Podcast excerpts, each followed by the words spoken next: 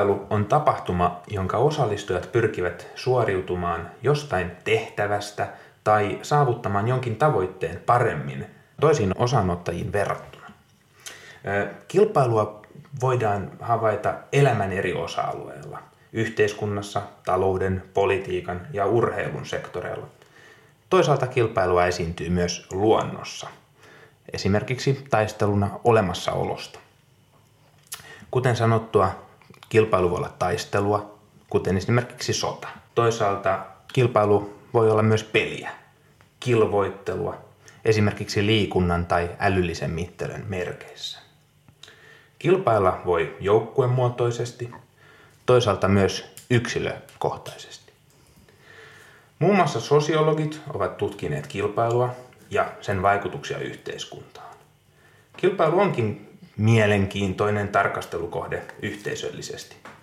Esimerkiksi ammattikuntakohtaisessa kilpailussa kilpailu ei ole enää taistelua, sotaa, vaan ennemminkin yhteenliittymän toimintaa, joka ikään kuin vie alaa eteenpäin. Näistä aiheista tänään studiossa puhumassa kilpailuissa meritoitunut barista Jarno Peräkylä sekä joskus kilpailulavoilla täristenkin esiintynyt Samuli Parkkinen. Ja tämä on tietenkin Kapputsine podcast kahvista ja kahvikulttuurista. Nyt oli hyvä intro. Aivan mahtavaa. Menee varmaan heittämällä top kolmoseen. Meni Hyvää työtä. lonkata. Tämä ehkä näytti siltä, että mä lukisin jotain valmiiksi kirjoitettua, mutta ei, okay. se, ei se ollut. Ei mulla, en mä ollut tätä näin valmistellut. Okei. Okay. No mutta siis hei vaan kuulijat minunkin puolestani. Minä olen se peräkylä. Taas lähtee uusi viikko käyntiin kahvin merkeissä. Kyllä. Ja cappuccine syventyy ajankohtaisiin aiheisiin, tällä kertaa kilpailuihin, ju, niin kuin juuri äsken sanoit. Mutta ennen kuin mennään siihen, niin mä haluaisin vähän katsella taaksepäin. Nimittäin, en tiedä huomasitko, mutta meidän viimeisin jakso, Cinnamon Gate, jakso numero 36, on ylivoimaisesti meidän nopeiten kasvava jakso. Me rikottiin kaikki ennätykset tämän jakson kanssa, päivittäiset kuulijaennätykset, viikkotason ennätykset. Me ollaan ikään kuin voitettu itsemme kilpailussa, jonka olemme itsellemme asettaneet. Näin voisi sanoa. Tosin niinhän ne sanoo, että ei koskaan pitäisi kuulijamääriä tai seuraajamääriä liikaa katsella, mutta, mutta kyllä tästä silti tulee ihan, ihan hyvä fiilis, on. että selvästi osuttiin mielenkiintoiseen saumaan. Se on tietynlainen mittari ja, ja tota, myös yksi, voisi sanoa, palautteväylä meille, meille, että näemme kuinka paljon meitä kuunnellaan.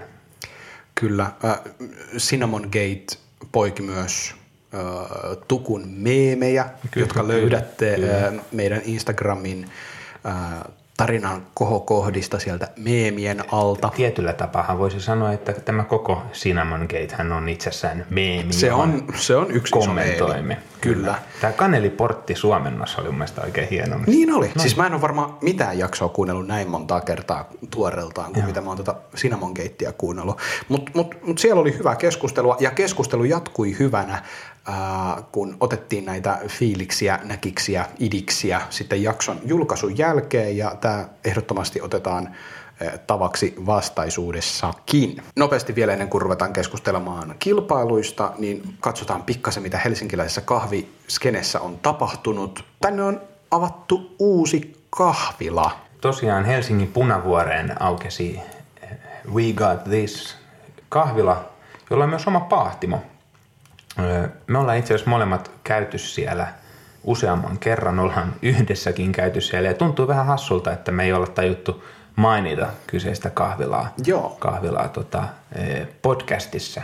Näin se on. Sori siitä, mutta, mutta nyt, nyt mainittiin. Joo, Vika tuli, tuli, täysin meidän. Tuli mainituksia. Ja tota... Käykää ihmeessä itsekin toteamassa tilanne Albertin kadun ja Merimiehen kadun kulmassa. Kyllä. Taitaa tämä, tämä Siinä se on. puulaaki möllöttää. Ja, ja siellähän on semmoinen tilanne, että sieltä saa myös viiniä tai olutta, Joo. jos ei kahvihammasta kolota. Tämä on, tämä on tätä tietynlaista tai jatkumoa tai ilmiö, ilmiötä tälle trendille juuri, jossa tulee tällaisia koko päivän kahviloita, jotka toimivat myös viinibaareina. Ja omasta mielestäni tämä ainakin alkuun näyttää todella toimivalta.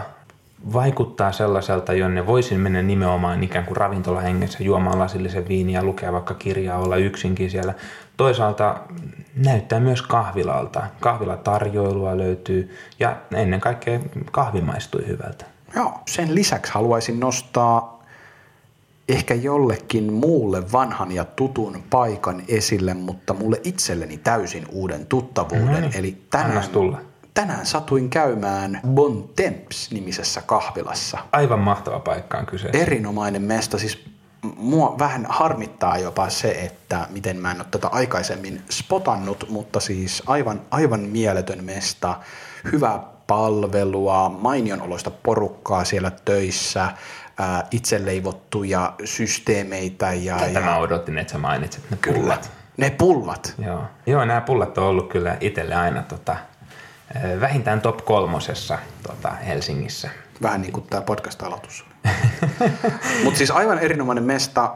En ymmärrä, miten se on pysynyt mun tutkan alapuolella, Joo. mutta nyt kun siitä tiedän, en voi olla suosittelematta. Ja tämä on, Kyllä. tämä on ehdottomasti sellainen paikka, että jos se ei ole tuttu teille, niin käykää testaamassa. Tsekatkaa ihmeessä, Bon Temps kirjoitetaan. Mä luulen, että ranskaksi lausutaan Bon Tam tai jotain, mutta mä en tätä Joo.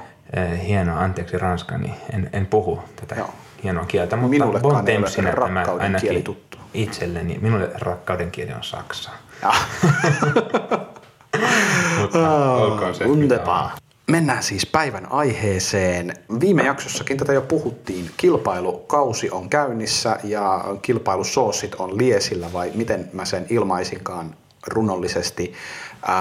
Ja näinhän se on. Kahvin SM-kisat, barista ja brewers ää, kilpailut on, niiden ajankohta nyt julkistettu. Ää, maaliskuun ensimmäinen viikonloppuko se on? Joo, maaliskuun alussa. Olla juuri maaliskuun alussa, joo. Ensimmäisiä viikonloppuja. Kyllä, niin, niin Vielä tota, paikka tulee täsmentymään, täsmentymään mutta jälleen kerran lähdetään katsomaan, että kuka keittää Suomen parasta suodatinkahvia. on ja heistä taitavin. juuri näin, vai miten mä sen eilen ilmaisinkaan. Kuka tuo parhaiten cupping score sheetissä toimivan kahvin maistettavaksi ja keittää vähiten huonon kahvin Joo. siitä, siitä kahvipavusta, jonka paahtosponsori on päättänyt lahjoittaa kisaa varten. Ja tämä oli itse asiassa aika hyvä, huomasin, huomasin tämän sosiaalisessa mediassa ja ajattelinkin esittää tämän kysymyksen muodossa myöhemmin, että mikä on to- perimmäinen luonne näillä kilpailuilla, mutta mennään siihen myöhemmin sitten Joo. vielä. vielä. Mutta tosiaan, ja mainittakoon se, että ehkä moni siellä kuulokkeiden päässä tietääkin, että Suomen mestari lähetetään sitten kansainvälisiin maailmanmestaruuskilpailuihin edustamaan Suomea ja itseään ja kilpailemaan globaalin kahviyhteisön kanssa. Kyllä.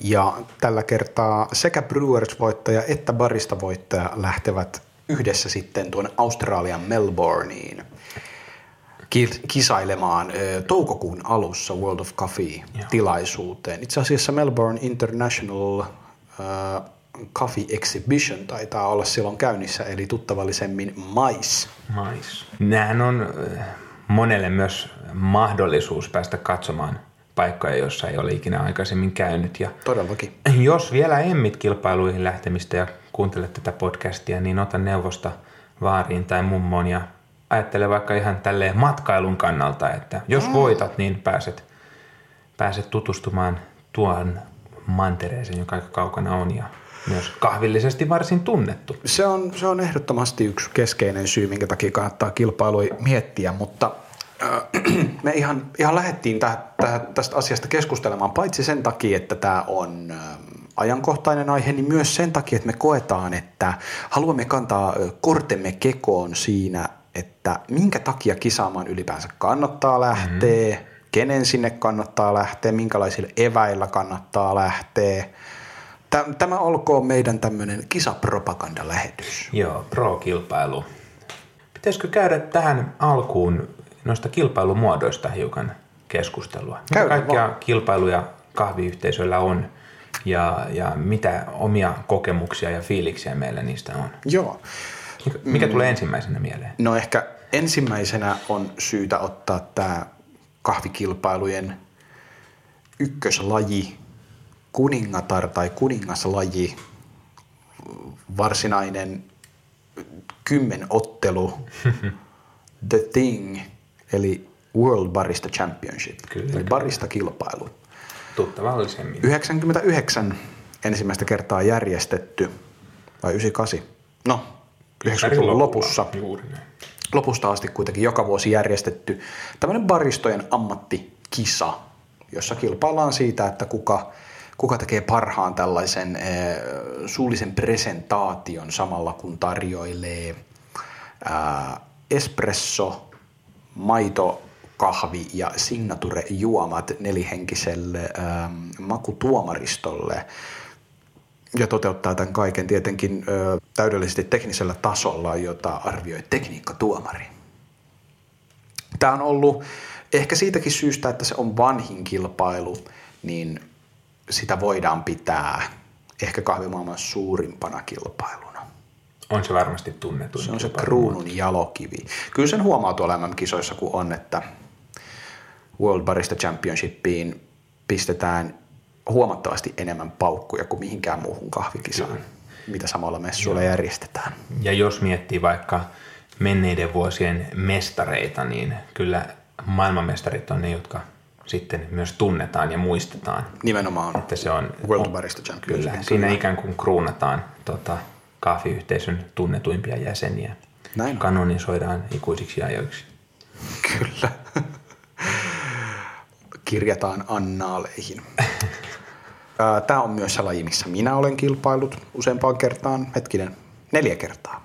Kaksi kertaa sen Suomen mestaruuden on saanut, saanut ö, voittaa ja viime vuonna pääsin myöskin valmentamaan Suomen edustajaa ja käytiin, käytiin Yhdysvalloissa ää, kilpailemassa. Se on, se on mun mielestä mielenkiintoinen laji. Mm Tämä, tämä seuraava asia, mitä mä sanon, niin pätee kyllä kaikkiin kilpailumuotoihin, mutta mä haluan painottaa, että baristakilpailu, siinä ei ole kyse siitä, että kuka tekee parasta työtä päivittäin kahvibaarissa, mm-hmm. kuka, kuka niin kuin baristan työssä on jollain mittarilla se paras, vaan kaikkiin kilpailuihin kuuluu sääntövihkonen, kutsutaan Rules and Regulationsiksi, ja kaikkiin World Cup Eventsin kilpailuihin, johon tämä barista muun muassa kuuluu.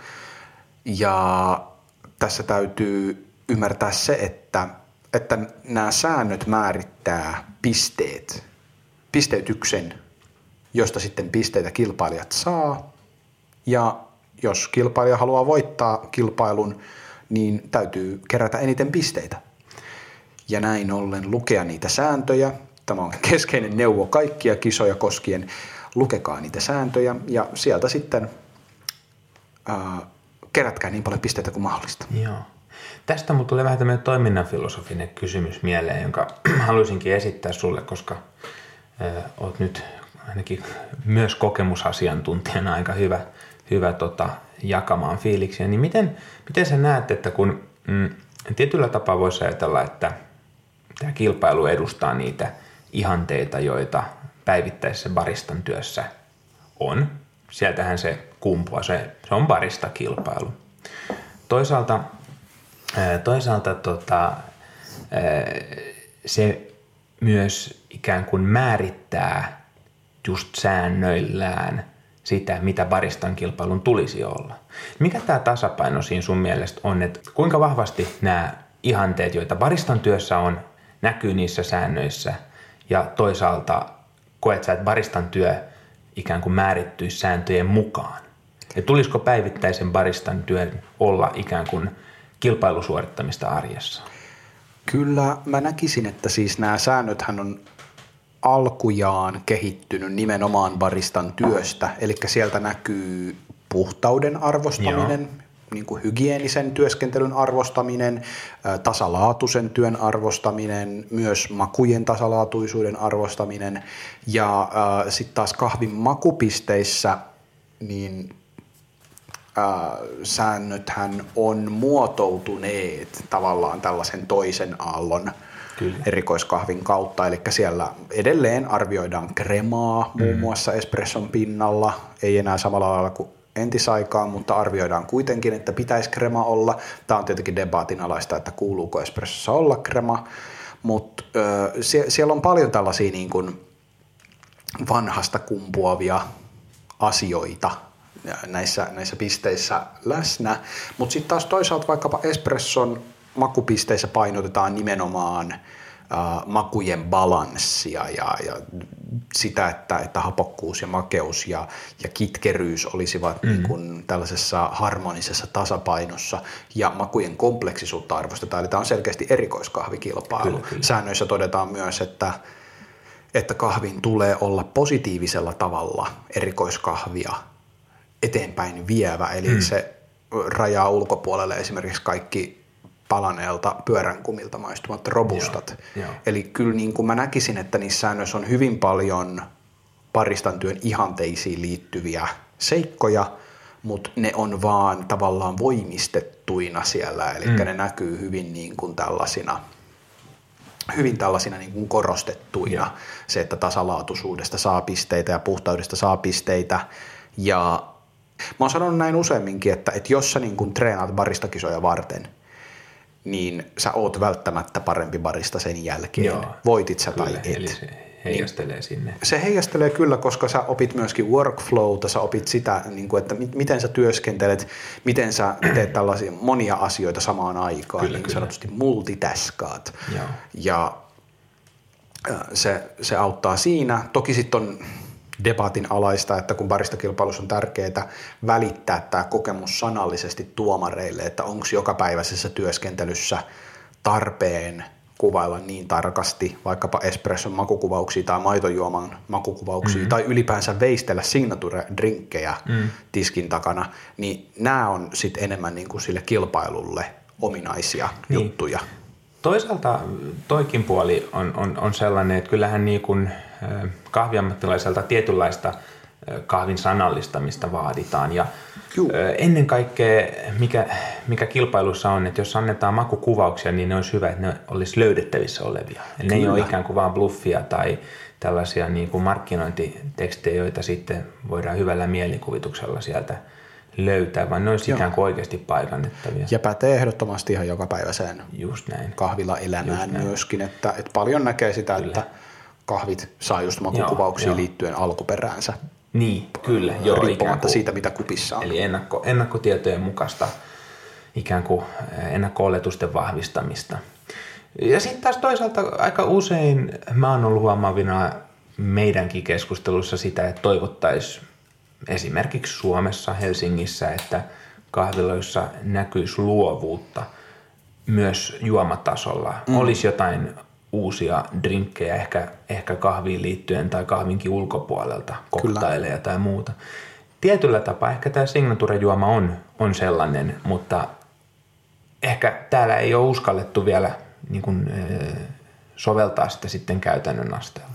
Joo, ja signaturejuoman niin kuin jokapäiväiseen kahvilaelämään heijastelevan hyödymänään siinä, että, että se pakottaa baristan pois siltä niin kuin mukavuusalueeltaan ja, ja tutkimaan sitä, että miten voitaisiko me tehdä jotain, jotain ihan täysin Kyllä. uutta alkuperämaa kahvista ja sitten jostain jostain muista mm. makukomponenteista kuin maidosta Joo. tai sokerista. Mutta siinä on niinku toi barista kilpailu ehkä pähkinänkuoressa ja sitten Suomelle keskeisenä kilpailuna toisena mainitaan tietenkin sitten Brewers Cup. Joo, kyllä tämä on enemmän mieltä, tai mielletään aina tälle kaksikko, joka on tärkein. Mm. tärkein. Sen, sen arvo on noussut tässä lähiaikoina tosi paljon, että olisiko ollut 2000, se on 2010-luvun taitetta, kun on ensimmäinen Brewers Cup järjestetty, että olisi ollut jopa 2011. Että se on kohtalaisen nuori kilpailu. Joo. Mutta siinä on sitten taas kyse suodatin kahvin valmistamisesta. Ja siinä on mukana mielenkiintoinen osa-alue, eli tämmöinen niin kutsuttu suljettu kierros, jossa kaikkien täytyy uuttaa samasta kahvista ää, vapaa-valintaisella uutto, suodatin kahviuuttomenetelmällä ää, parhaammakuinen kuppi, mm-hmm. ja se on sitten painoarvoltaan lähestulkoon yhtä, yhtä tärkeä kuin tämä niin kutsuttu avoin kierros, joka sitten taas mukailee barista kilpailua. Eli saa tuoda oman kahviin ja luoda sille tarinan ja sanallisesti sen esittää. Bru, äh, suljetussa kierroksessa sanallista esitystä ei ole, vaan tuomarit maistavat nämä kahvit sokkona. Kyllä. Eikä kukaan tiedä, mikä kahvi se on. Joo. Var- Eikä, että kenen uuttama se on. Eikä, että kenen uuttama joo, se on, joo kyllä. Eli kilpailijat esitetään tuomareille sitten tota, erillisessä arviointitilassa numeroilla. Joo. Tämä on kilpailija numero kyllä, kahdeksan kyllä. tai kilpailija numero kolme, jotain tämmöistä. Joo.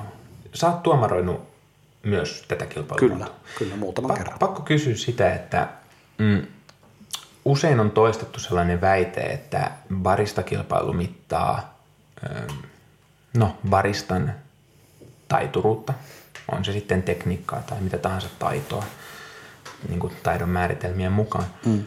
Ja sitten toisaalta Brewers Cup, ottamatta yhtään pois siltä itse kilpailijalta, niin olisi enemmän äh, ikään kuin kahvikilpailu. Miten sä suhtaudut tähän väitteeseen? No on se siinä mielessä totta, että Brewers Cupissa kaksi kolmasosaa pisteistä tulee kahvista avoimella kierroksella ja sitten suljetulla kierroksella 100 prosenttia. Hmm. Kolme kolmesta tulee taas tulee se on suoraan kahvista. Se on täysin riisuttu, siitä kyllä. kilpailijasta. Et, et on kahvilla huomattavasti isompi rooli. Siinä mielessä toisaalta barista kilpailussa on enemmän pisteitä tarjolla ja baristakilpailussa on edelleen kahvin rooli suuri, jopa niin kuin maitojuomassa ja signaturejuomassa. Mm. Niin jos mietitään tekniikkapuolta, niin tekniikkapisteiden määrä on hyvin pieni. että niin kuin se, on, se on yleensä tuollaisesta reilusta 500 pisteestä ainoastaan joku 70 pistettä maksimissaan, yleensä, yleensä vähemmänkin, lähempänä 60, niin on, on senkin niin kuin rooli kohtalaisen pieni. Mm. Ja kaikki muu on sitten tätä tällaista presentaatiota ja makupisteitä, joo, että espresson joo. makupisteet on ylivoimaisesti isoin juttu, mikä barista kilpailussa merkitsee ja mitä pisteytetään. Eli siinä mielessä niin kuin sopivan kahvin valitseminen kilpailua varten mm. on ensiarvoisen tärkeää Joo, sekä baristassa että brewersissa, mutta huomattavaa on se, että, että yksi ja sama kahvi ei yleensä ole äh, paras mahdollinen valinta näihin molempiin. Mm. Eli vaikka tavallaan tämä äh, kilpailu on menetelmältään hyvin samanlainen, Joo. annetaan makukuvauksia uuttusta kahvista ja ne tulisi tuomareiden löytää, Kyllä. niin tässä selkeästi on havaittavissa sun sanoista se, että siellä on ikään kuin taustalla joku eri, eri tämmöinen, voisiko se sanoa hyveeksi tai ihanteeksi, on. mikä on se hyvä kahvi, miten se edustaa näissä kilpailuissa. Kyllä, siis arviointiasteikot on niin erilaisia baristassa ja, ja brewersissa. Brewersissa on käytännössä siis cupping mm, eli tällä millä arvioidaan niin kuin kahvinäytteitä. Ja sehän tulee Cup of Excellencein tuosta mm. tota arviointiasteikosta, sieltä on, on toi Brewers Cupin pistetaulukko sovellettu. Brewersissa nämä on hyvin niin kuin yksityiskohtaisempia ja mm. annetaan niin kuin, äh, makuattribuuteille hyvin paljon yksityiskohtaisemmat pisteet kyllä, kuin baristassa. Baristassa katsotaan sitten enemmän kokonaisuuksia, mutta edelleen no, hyvälaatuisella kahvilla, joka sopii hyvin baristan piste protokollaan, niin tota, sillä saadaan ne parhaat pisteet. Joo. Onhan tavallaan kyseiset kahvimuodot, espresso ja suodatin kahvi on siinä sitten menetelmä mikä tahansa, niin aika erilaisia loppupeleissä, Kyllä. että se on ihan ymmärrettävääkin. Ehdottomasti. Ja, ja ainahan siis haetaan makujen positiivista niin, laadukkuutta Joo. Ei molemmissa kisoissa. Ou- siinä mielessä Outouttaan ne ei voi olla hyviä. Ei, ei että, voi. Että hevosen lannalta maistuva kahvi, niin ei. Ei se, ei se tämä, vaikka tämä on tällä edellä, täydellinen osuma. Just näin, että tämä on molemmissa kilpailuissa tällä edellä mainitulla sääntöjen kohdalla niin kuin ulos rajattu. Just näin. Mutta Brewers on jo tälleen tämmöinen uuden, uuden ajan kilpailu Joo. ja siinä niin kuin kilpailija uuttaa kolme samanlaista kahvia kolmelle makutuomarille avoimella kierroksella selittäen tällaisen samanlaisen tarinan, tehden tällaisen draaman kaareen Kyllä. siinä, että mikä kahvi, minkä takia valitsit, minkä takia se maistuu miltäkin ja annetaan tällä asiakaspalvelukokemus. Mm. Brewersissa vielä ennen kaikkea korostetaan, että sen täytyisi olla kahvilamainen kokemus siinä, missä baristassa se jätetään enemmän auki, Aivan. minkälainen se asiakaspalvelukokemus saa olla. Joo. Tämä onkin hyvä pointti. Tota en ole nimittäin itse tajunnut. Kyllä. Mainittakoon sen verran vielä tästä suljetusta kierroksesta, että kun puhuttiin siinä, että se on ikään kuin riisuttu kokonaan siitä kilpailijasta pois. No, kaikilla kilpailijoilla on toki sama kahvi ja ne erot tulee nimenomaan siitä, miten se kilpailija siihen kahviin tuo. Et siinä mielessähän kyllähän kilpailija on hyvin vahvasti läsnä. Joo, ja suljetuskierroksessa on musta mielenkiintoista se, että kaikki kilpailijat saa hyvin rajatun ajan.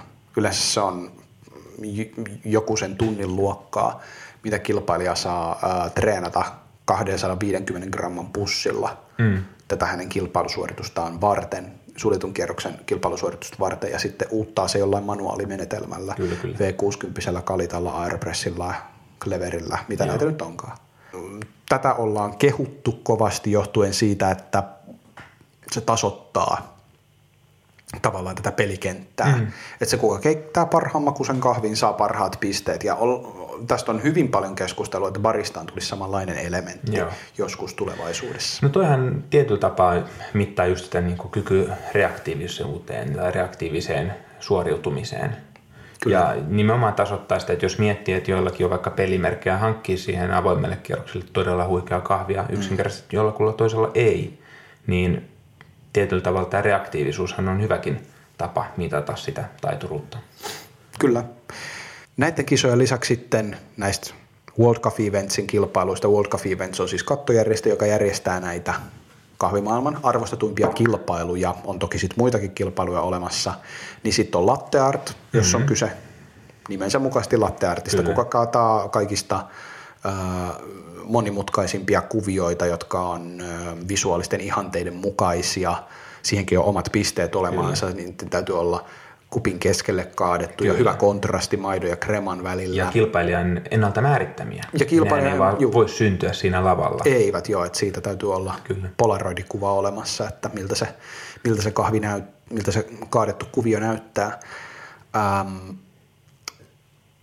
ja, ja, ja sinänsä aika monimutkainen kilpailu, että eri kokoisia kuppeja eri kierroksilla – löytyy niin kutsuttu art bar kierros, eli sellainen, missä kilpailijat ennalta kaataa latteartin, sitten niistä otetaan kuva niistä kaadetuista lattearteista, ne laitetaan kirjekuoreen ja sitten vasta myöhemmin yleensä samana päivänä tuomareiden työpäivän lopuksi joku parin hengen porukka jää sitten näitä kuvia arvioimaan. Ja ne arvioidaan aika silleen niin kuin pintapuolisesti. Niin miten, ne, miten ne arvioidaan? Koska tämä on sellainen äh, tota, osa tästä kilpailusta, joka usein – kansallisissa kilpailuissa vähän niin kuin ohitetaan. Se ohitetaan jo, kun se on vähän ylimääräinen Joo, se on kierros. Toisaalta tämä on aika hauskaa, että toi muistuttaa vähän niin kuin Instagram-feedia. Kyllä. Tai siis tämä, niin kuin Artbarhan on joka päivä kahviloilla sosiaalisessa mediassa. Mm, kyllä. Ja, ja tota, niin, minkälaista tämä arviointi on? Onko se vähän Hyvin samanlaista, että ikään kuin joo. kaksoisklikataan ja tykätään kuvasta vai? Tavallaan joo. Siinä annetaan niin kuin tällaisella hyvin yleisellä tasolla arvosana joo, siitä, että kuinka, kuinka hyvin tämä on onnistunut. Niin.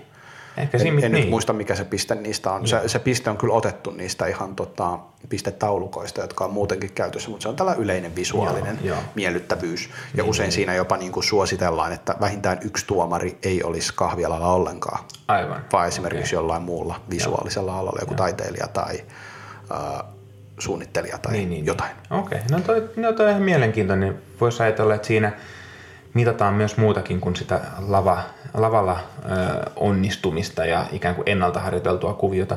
Mm. Toisaalta myös on ihan tervettäkin, että alan ihanteita ikään kuin mitataan myös ulkopuolisten standardien mukaan. Kyllä. Nimittäin aika usein tämmöisissä vapaamuotoisissa latte kilpailuissa on todistanut tilanteita, joissa – ei ehkä niin onnistunut, mutta mm, monimutkainen ja ehkä noviisin silmään hienolta näyttävä esimerkiksi joutsen, joka muistuttaa enemmän kalkkuna, voittaa sitten vaikka täydellisen rosetan tai tulppaan. Mikäpä ettei, kalkkuna on kaunis lintu. Kyllä on, ehdottomasti, kunhan ei ole joulupöydässä. Juurikin näin, juurikin näin, ai että, hyvä. Ähm, Mutta joo, Lattert on semmoinen kilpailu. Sitten on Coffee Good Spirits. Joo tämmöinen kilpailu, mitä Suomessa ei ole koskaan järjestetty vielä toistaiseksi. Tai jos on, niin siitä on aikaa. Mutta Coffee Good Spirit siis tosiaan viinan kanssa läträtään. Mm, siinä kilpailija saa tuoda oman kahvin, saa luoda tällaisen kahvikoktailin, mutta siinäkin annetaan suullinen esitys. Sitten siinä on myös Irish Coffee-kierros. Täytyy tehdä Joo. erinomainen Irish Se on Coffee. hauskaa, että Irish Coffee on ikään kuin se the kahvidrinkki. Kyllä, kun se on edelleen. Ja miksei, onhan se, onhan se ihan hyvä, mutta tota, niin, no se on aika perus, mutta äh, ehkä tällaisen kilpailun jälkeen ymmärtää sen, että mikä on paska Irish Coffee ja Se on totta. hyvä Irish Coffee, että kyllä siihenkin eroja saa Saa, saa. Siinä on myös joku tällainen niin drink bar, vähän tällainen vapaampi Okei. kierros, jossa täytyy käyttää sitten alkoholisponsorin viinoja ja Miten- tehdä kahvikoktaileja. Mitenkä muuten maailmalla niin tota, tähän kilpailumuotoon osallistujat, he on kuitenkin aika monibaristoja, mutta nä- siellä näkyy varmaan myös niin kuin perinteisen kahvibaarin tiskin tai muualtakin kuin kahvibaarin tiskin takaa tulevaa kilpailijaa. Tarkoitat niin kuin baarimestareita? Kyllä, juuri näin cocktail-puolelta. Kyllä joo, että Coffee Good Spirits on ollut perinteisesti tällainen niin kuin, äm, baarimestareiden ja baristojen välinen niin kuin kulttuurivaihtotilaisuus, että yksi ehkä tunnetuimpia Coffee in Good Spirits mestareita Martin Hudak, alkujaan slovakkialainen taitaa olla hän, niin tota, hän teki pitkän uran ä, Lontoon Amerikan baarin ä, Just näin. senior bartenderina, joka on maailman parhaaksi cocktailbaariksikin valittu. Ja nykyään tekee sitten kahvikoktailuraa Sydneyssä, Australiassa. Niin hänellä oli vähän tällainen, että hänellä on ilmeisesti ollut kahvitausta ennen kuin hän rupesi sitten koktaileihin sekaantumaan ja, ja koki tämän niin kuin omakseen, että Joo. kahvikoktaileja olisi kiva tutkia. Hän tekee tosi niin kuin monimutkaisia ja sellaisia niin kuin tosi hienoja hienoja kahvikoktaileja, joita mä en todellakaan itse osaisi osais tehdä, osaisi edes ajatella kahvia sellaisena Joo, kuin joo. miten hän sitä ajattelee. Joo, hänen tota, sosiaalinen media ainakin aika inspiroiva. On. Sieltä tulee välillä aina kuvia drinkeistä, jotka on tosi visuaalisesti tosi hienoja, mutta äh, kokemuksellisesti varmasti moniaistisia ja sellaisia, Kyllä. että pelkällä kuvalla ei todellakaan niin kuin, tavoita. Pistäkää seurauksen Martin Hudak. Ähm, mutta joo, sitten on olemassa Cup Tasters, joka on semmoinen kilpailu, jota näkyy meillä paljon melkeinpä joka vuosi. Siinä ryystetään. Se on itse asiassa meidän isoin kilpailu, eli kilpailijoilla on kahdeksan minuuttia aikaa tehdä tämmöinen kahdeksan kohdan maistelurata. Jokaisessa kohdassa on kolme kuppia, niin sanottua triangelia, joista kaksi kuppia on samaa kahvia ja yksi kuppi on eri kahvia. Ja Tää- sitten olisi, niin odd cup out Kyllä. täytyy saada tehtyä. Eli äh, sitten kilpailijoiden tavoitteena on tunnistaa sieltä se, se kahvi, joka ei kuulu joukkoon ja laittaa se pöytää pitkin vierittämällä, ei nostamalla, koska siellä pohjassa on se merkki, että mikä kuppi se oli, niin tota, ää, ulos tästä Juuri näin. Ja kehikosta, siirtää- jossa nämä siirtää. kahvit ovat. Tämä Niin. triangelitestihän on ö, tuttu ihan tota, elintarviketeollisuuden ö, tota, aistivaraisesta tutkimuksesta. Ja Kyllä. Aika usein ihmiset ajattelee kahvimaistelukilpailua sellaisena, että maistetaan kahvia ikään kuin tietämättä mitään ja mm.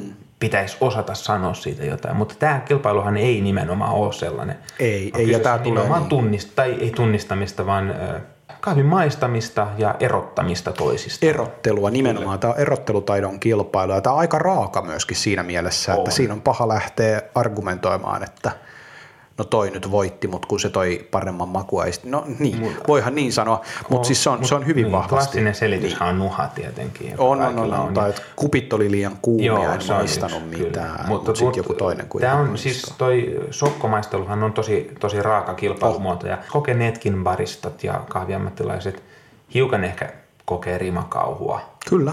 tota, tämän Cup Tastersin kohdalla. Ja yleensä Captaistersissa on silleen, että yhteen kierrokseen osallistuu neljä maistajaa, niin jos sattuu käymään niin, että useampi maistaja saa mm, saman määrän kuppeja oikein, tunnistaa vaikkapa seitsemän näytettä kahdeksasta, niin sitten se on voittaja, joka tekee sen kaikista nopeita. Mm. Eli tämä on myös nopeuskilpailu. Tämä on, tämä on vaikea, Ja vaikea kisa. Toihan on sellainen, että siinä on vähän niin kuin kaksi eri strategiaa. Jotkut lähtee keskittymään jokaiseen, jokaiseen kolmikkoon tosi hartaasti ja koettaa löytää sieltä täydellisen osuman, löytää, erotella sen e- eroavan kupin sieltä.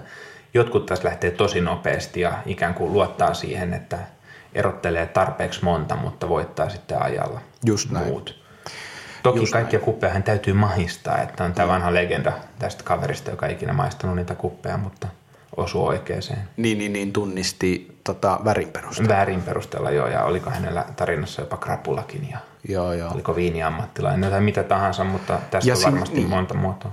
Ja nyt täytyy muistaa myöskin, että menneisyydessä Cup-Tasters-kilpailuiden, erityisesti nämä niin kuin kansalliset kisat, nationalsit niin kutsutut, niin on järjestetty silleen, että kahvit on voinut olla ihan täysin eri kahveja keskenään. Että siellä on voinut olla Brasiliaa kaksi kuppia, yksi kuppi Kolumbiaa Joo. ja tällaista. Että se on ollut helpompaa. Nykyäänhän tämä pyritään tekemään vaikeaksi muun muassa sillä, että joko on näin, että – että kahvi tulee vaikka samalta tilalta, mutta eri osasta tilaa ja vaikka vähän eri korkeudelta tai eri lotti, joku, jotain tällaisia juttui, tai sitten vaihtoehtoisesti erityisesti Nationalseissa suosittui, koska ei tarvitse sitten tollaisia haastavia kahveja soursata, niin tota, esimerkiksi niin, että on kahdessa kupissa 30 prosenttia pestyä Brasiliaa ja 70 prosenttia naturaalia ja sitten yhdessä kupissa nämä suhteet on toistepäin. Juuri ne, juuri ne. Eli nämä voi olla hyvin, hyvin vaikeita. Mä oon joskus itse tässä kisannut ja saanut neljä kautta, ei kun viisi kautta kahdeksan, mutta silleen kyllä pitkälle pötkitty. Joo. Toiselle kierrokselle, mutta ei sen pitemmälle. Mulla on aikaa, kun mä oon kilpailut tässä ja se Joo. on jättänyt syvät haavat. En mä muista, että viimeisin kerta oli sellainen, että mulla meni kaiket ihan hyvin, kunnes mä kuulin, että samassa erässä olevat alkaa viimeistelemään omaa suoritustaan. Se vaikutti muuhun ja sitten kun mun suorituksen jälkeen katsottiin, että miten onnistuin, niin tässä tota, loppukierroksella näkyi se, että alkoi alko, tota, tulee pummeja niin sanotusti. Mm. Eli, eli se oli vähän, no siinä näkyy tämä psykologinen efekti aika on se näin. Ja herrasmiestyylihän tässä kilpailussa etenemiseen on se, että maistaa kaikki kupit ja käyttää koko ajan, mitä on. Ja saa sitten 8 kautta 8. Kyllä, kyllä. Joo, ei kyllä se on tota, osoittaa taituruutta. Kyllä. Sitten on kahvipahtokilpailu. Ainoa kilpailu, joka välttämättä kestää siis monta, monta päivää, Joo. vähintään kolme Tämä on sellainen maratonkilpailu. Tämä on maratonkilpailu, eli siihen kuuluu vihreän kahvin arviointia, eli sieltä defektien löytämistä – sitten siihen kuuluu samplepaahtamista, annetusta kahvista. Sinne ei viedä omaa kahvia, vaan kisajärjestäjä tarjoaa raakakahvin. Ja sitten tällaisten tuotantobatchien paahtamista näiden sampleen perusteella. single originin paahtaminen ja sitten blendin paahtaminen mm-hmm. annetuista kahveista jälleen kerran. Ja tota, mä oon kerran tämän tuomaroinut. No, ja herra jes, joo Ruotsissa. Ah, sä olit tuomaroinut, okei, okay, koska tää on sellainen tota, kilpailumuoto, että mä oon aina vähän miettinyt, onko tämä liian vaikea tuomaroitavaksi suomeksi tai onko tämä liian Ei. iso himmeli rakennettava. Se on raskas järjestää, joo, se joo. on raskas järjestää, mutta sitten on onneksi olemassa ihmisiä, jotka ö, kiertää maailmaa joo. ja haluavat saada tätä, he on yleensä pahtobisneksessä Juuri. mukana pahtimien myyntibisneksessä, Joo, niin tota, he, he tykkää tällaista konsulttiapua tarjota ja, ja auttaa tässä järjestämisessä ja se on ihan doable homma, olisi täällä Suomessakin, mutta, mutta se on raskas järjestää joo, joo. ilman muuta. Tähän on kilpailumuodoista ehkä eniten niin teollisuuden alaan kytkeytyvä mm, ja, ja ehkä kyllä. senkin takia just tällaisia konsultteja pyörii. Vaikea siinä mielessä, että harva loppujen lopuksi paahtaa keskenään hirveän samanlaisella menetelmällä. Mm, Musta tuntuu kyllä, totta. paahtajia, joita mä oon nähnyt, niin musta tuntuu, että siinä on paljon enemmän varianssia kuin kahvin uuttamisessa. Joo. Että ihmiset tekee hyvin erilaisilla mm. laitteilla, erilaisella loggaustyylillä, Joo. että joillain on tämä Cropster, joka muun muassa tätä paahtokisakin sponsoroi, mutta on olemassa hyvin paljon erilaisia tapoja mm. tehdä ihan vähintään yhtä hyvää kahvia, joskus jopa parempaa Joo. kahvia kuin nämä, jotka käyttää näitä virallisia tota, menetelmiä. Uh, ja se on, se on vaikeakin. Mä, mä en tiedä, onko se kisa edes kasvanut maailmanlaajuisesti ja se saattaa olla, se saattaa olla huti konsepti mm. mun mielestä. Mutta oli hyvä, hyvä huomio. Mä olen miettimään nyt sitä, että miten mekin ollaan aina puhuttu siitä, että baristan ammattikunta tarvitsisi ikään kuin koulutusjärjestelmän tai vastaavaa. Toisaalta baristat käy useammin ikään kuin saman koulun verrattuna vaikka pahtajiin, jotka aika usein itse opeteltua toimintaa ja rakentuu sen varaan. Että, että mitä pahtajien oppilaitostahan ei ole ja, ja ehkä senkin takia näkyy just hirveästi erilaisia tapoja. Toisaalta mitä enemmän ollaan menty kansainvälisille vesille, niin sieltä ehkä sitten samat vaikutteet alkaa näkymään ihmisten työssä. Totta, totta. Sitten mainitsisin vielä World Cup Eventsin kilpailuista tämän ylivoimaisesti omituisimman kilpailu, josta mulla ei ole harmainta aavistusta, eli Jezve kautta viiva Ibrik Championship. Jotain kertoo kilpailusta se, että yhtä, yhtenäistä mielipidettä ei ole edes kilpailun nimestä, johtuen siitä, että Jezve on ilmeisesti, en edes tiedä minkä kielinen termi tälle tällaiselle Joo. arabi-kahvipannulle. Niin, voisiko, voisiko se olla ikään kuin manner-eurooppalaisempi ilma? Se voisi olla, kre- mä, mä voisin tota, veikata, että menee- Jezve saattaisi olla jopa Joo. kreikkalainen nimi, Joo. tai Kreikassa käytetty. Mä luulen, että se voisi olla niin kuin Balkanin, Balkanilta tuleva nimi, Voi ja sitten. Ibrik menee enemmän tonne. Ibrik on turkkilainen Joo, sitten. kyllä. Joo. Joo. Mutta niin, Joo, se on hauska teen, kilpailu. teen poliittisen ratkaisun tässä ja kutsun sitä tästä eteenpäin Ibrik-kilpailuksi tai turkkilainen kahvikilpailuksi. Joo. Eli tota, Sillä voi suututtaa ihmisiä. sillä voi, mutta tämä on minun podcast. ja myös sinun. Sä voit kutsua sitä Chesve-kilpailuksi. Joo, en mä, tota, mä en lähde tätä kulttuuria kahvi. rajaamaan mihinkään val- valtioiden mukaan, mutta tämä on hauska kilpailu se, siinä mielessä, että tota, tämä ympyrä, jossa itse pyörii, niin aika vähän on tietoa tästä kilpailusta. Siis kestoläppähän on sanoo, että ensi vuonna järjestetään Ibrikkisat Suomessa. Joo, just näin. Ja ilmeisesti sama läppä on olemassa kaikkialla Euroopassa oikeastaan, että joo joo joo, Ruotsin Ibrik-kilpailu, joo joo joo, Norjan Ibrik-kilpailu. Et tota, ja sitten sitä ei kukaan koskaan järjestä, johtuu ehkä siitä, että siis se on semmoinen kahvikulttuuri, mitä meillä ei No ole. siis ehdottomasti, tähän se on, tähän se on. Ja täytyy muistaa, että kyllähän nämä kilpailut aina kumpua käytännöstä. Ja vaikka meillä olisi kilpailun säännöt, niin se voisi ajatella, että ne säännöt on ikään kuin teoriaa, joka jäsentää sitä kil- äh, käytäntöä, käytännön tasoa. Kyllä. Ja ehkä on kuitenkin vuorovaikutuksessa sitten myös siihen käytäntöön, eli barista alkaa uusintamaan sääntöjä ja käyttäytymään sen mukaan ja niin poispäin. Puhuttiin myös siitä, miten barista kilpailussa kahvilta vaaditaan ikään kuin eri asioita kuin, kuin vaikka brewersissa. Voisiko siihenkin vaikuttaa se, että baristan ala ikään kuin tuollaisessa klassisessa serviisissä harjoitetaan sellaisessa maailmassa, jossa esimerkiksi suodatin kahvi ei niinkään paljon juoda. Mm. Ja Se ehkä on se on hyvä muistutus siitä, että nämä on kulttuurisessa vaikutuksessa aina. Ja tämä Ibrik on ikään kuin kulttuurinen vastine, vastaus sille, mitä maailmalla kahvi, maailmassa tapahtuu. Ilman muuta. Ja Ibrik on siis kaikista nuorin kilpailu. Nyt heitän hatusta, mutta mä oon pitänyt siis Presiksen World Cup Eventsin järjestämistä kilpailuista siis useita kertoja eri, eri tota, tahojen toimesta, mutta mä sanoisin, että 2014 on järkätty ekat Ibrik-kisat, että se on niin nuori. Ai se on niin nuori. Se on hyvin, hyvin nuori, Okei. siis World Ibrik Joo, Championship. joo. Kun Mä oon 2014 nimenomaan kattonut sitä viimeisen, Joo. viimeisimmän kerran. Eli ensimmäisen Joo, kerran. näköjään. Näin mä sanoisin, että se on, se on hyvin, hyvin nuori Joo. kilpailu.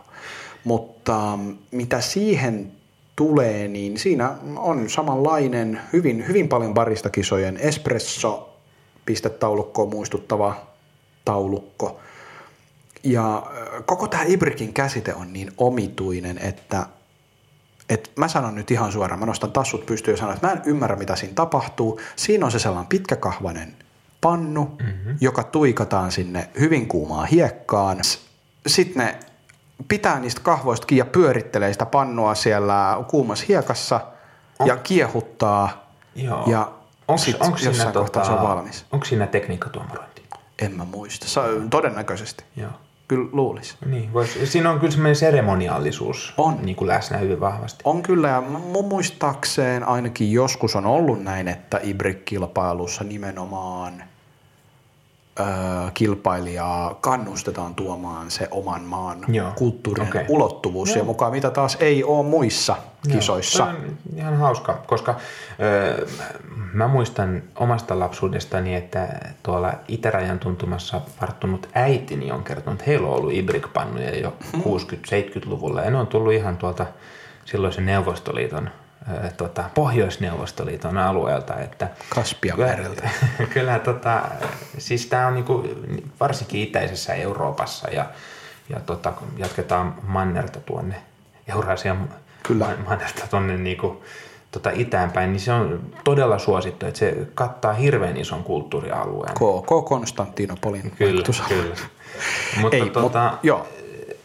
Ja Euroopassa hirveän suosittu, ei varmaan yllättäen, niin äh, Saksassa. Joo, siellä on paljon muun muassa Turkista, mm-hmm. tai turkkilaistaustaisia ihmisiä. Ja sä oot joskus mulle maininnut, että Berliinissä oot juonut hyvää tota, Ibrik-kahvia. Ben Rahim on Joo, tämän Ben Ben Rahim, paikan nimi. kyllä. Hän on tota, saksalainen barista, ö, sukujuuret Tunisiassa. Tunisian, okei. Niin hänellä on aina, tota, Joo. aina siellä tämä se- Mokka-niminen kahvi ö, valikoimassa ja hän tarjoilee sen sivussa erittäin makea ja maistuvan taatelin. Ah, okei. Miltä Kannattaa käydä testaa. Joo, miltä, miltä se maistuu? Se on niin kuin vahva kahvi, että se nimi Mokka itse asiassa on mulle ai, mun mielestä aika, aika osuva. Muistuttaa mutteripannukahvia Joo. paljonkin. Tota, onko Hy- se, joo. jos sä ö, arvioisit sitä kahvia meidän tota, jakamalla käsitteistöllä, käsis, käsitteistöllä, niin oliko se yliuuttunut? Ei, Okei. Okay. ei. Et se Koska on, aika usein tästä kahvista on meidän yliuuttuneen kahvin kuva. Kyllä, ja ilmeisesti jos sitä niin sanottua kiehuttamista vie liian pitkälle, niin siinä voi käydä ohrasesti, mutta et siinä on ajatuksena se, että kun se lähtee se krema siitä silleen niin kuin nousemaan, mm. niin sitten se kannattaa aika nopeasti ottaa pois Joo. lämpölähteen päältä, ettei se pääse kiehumaan, vaan, vaan tota, ennemminkin sillä lailla niin kuin kukkii vähän niin kuin tämmöinen mm. blooming Just vaihe on. Ja he tekee sen ainakin erittäin, erittäin hyvin. Et se Joo. muistuttaa hyvin paljon just mutteripannukahvia, suodattamatonta mutteripannukahvia. Et siinä heillä barista aina, tota, ää, aina ohjeistaa kallistamaan kuppia varovasti, ettei vahingossa kaada kahvinpuruja kitusiin. Joo. Koska siellä Eli pohjalla se- on kahvi. siellä- sinne pohjalle jää myös nämä sedimentit heille. Kyllä Joo, jää, kyllä. kyllä jää. Okei. Ihan reilusti. Joo, joo. Et jos koskaan Berliinissä mitten kulmilla ootte ja kaipaatte erilaista kahvikokemusta, niin tota Ben Rahim, suuri suositus. Kertokaa terveisiä. Hyvä tyyppi. Mutta siinä oli niin kuin World Coffee Eventsin kilpailut. Tiesitkö muuten, että tota, Kapputsinessäkin esiintynyt Tuomas Paavola mm-hmm. on varsin taitava Ibrik-pannun käyttäjä? Tiesin ja sitä hänen menetelmää mä oon joskus käyttänytkin ja sehän on aivan fantastisen hyvä. Joo, mä en ole itse asiassa kokeillut hänen reseptiä. Mä oon aika monen kertaan kysynyt häneltä, että miten, miten sä oikein valmistat sen. Se resepti löytyy mun Instagramista, sinne menee kuviin, niin se kuva, missä mulla on Ibrik-pannu kädessä, niitä on tasan yksi jossain vuosien takaa, niin tota, mä oon muistaakseni jopa avannut sen reseptin Joo. siinä. Okay. Että hän on ihan kernaasti sen kyllä jakanut. Keitetäänkö ensi jakso ennen tota, Keitetään vaan. Ibrik-pannulliset ja Kaivetaan? Ibrik-pannu naftaliinista Tehdään sillä sitä varten. Mutta tosiaan tota, World Cup Events-kisojen lisäksi hän on tietenkin sitten kisat, jotka käydään nopeasti vaan tässä läpi, että äh, on, on Aeropress-kilpailu, Mhm, kyllä. joka toimii taas enemmän tällaisella niin kuin vapaamuotoisella tavalla, että kaikilla on sama kahvi ihan niin kuin tuossa Brewers Cupin suljetulla kierroksella ja kolme kilpailijaa kerrallaan perinteisesti tätä kahvia sitten uuttaa. Heillä on semmoinen kymmenisen minuuttia aikaa tämä prosessi tehdä ja sitten sokkona tuomarit maistavat ja valitsevat aina kierrokselta yhden jatkoon menijän. Joo, siinä Ja tällä tavalla sitten. meininki. Kyllä, just tälle, just tälle. Ja sitten siinä niin pudotuspelimeiningillä mennään ja, ja lopuksi finaalissa on kolme ja sieltä valitaan se voittaja. Ja tämä on, tää on hyvin suosittu, koska tässä on vähän niin kuin tavallaan matalemmat panokset, ei tarvii niin hirveästi valmistautua, ei voikaan valmistautua ihan super paljon, koska tietenkin erilaisia kahveja uuttamalla Aeropressilla voi valmistautua, mutta aina se kisakahvi on kaikille yllätys. Sama. Juuri. Ja kisavesi myöskin. Tosin veden saa kyllä tuoda. Saa, veden saa tuoda. Kyllä. Joo. Mä oon kerran siinä mokannutkin, mutta Kyllä, kyllä. Mä toin kanssa silloin. Joo, mutta tota, joo, tämä matalan kynnyksen kilpailu. Aika usein näkee ihan sellaisia niin kuin, ä, aloittelijoita tai kotikahvin keittäjiä näissä kilpailuissa. Se on myös tosi siistiä. Ja Tämähän menestyy myös Niin, usein. kyllä. Joo, se on itse asiassa tosi hauskaa nimenomaan, että myös haastaa tätä kahvialaa alaa siinä. Tämä kilpailuhan on lähtenyt ihan, ihan tota, vähän niin kuin tämmöistä leikkimielisestä kilvottelusta Juh. aikoinaan. Kun Tim Kyllä. Wendelboon tota, kahvilan, Oslo, Oslossa olevan kahvilan Kyllä. takahuoneesta. Kyllä, Grynelokkan äh, kahvilan. Ettei olisi ollut jopa Ehkä ne oli siellä sen testihuoneessa Joo. sen tekemässä, mutta siis mun muistaakseni tässä kilpailussa oli myöskin kolme osallistujaa. Joo, kyllä. Ja Tim Wendelbo ei varsinaisesti mun ymmärtääkseni edes ollut hirveästi tässä kisassa mukana. Ei. Lähinnä se, että hänen kahvilassa se on järjestetty ensimmäistä kertaa ja hän oli ainoa tuomari silloin. Joo.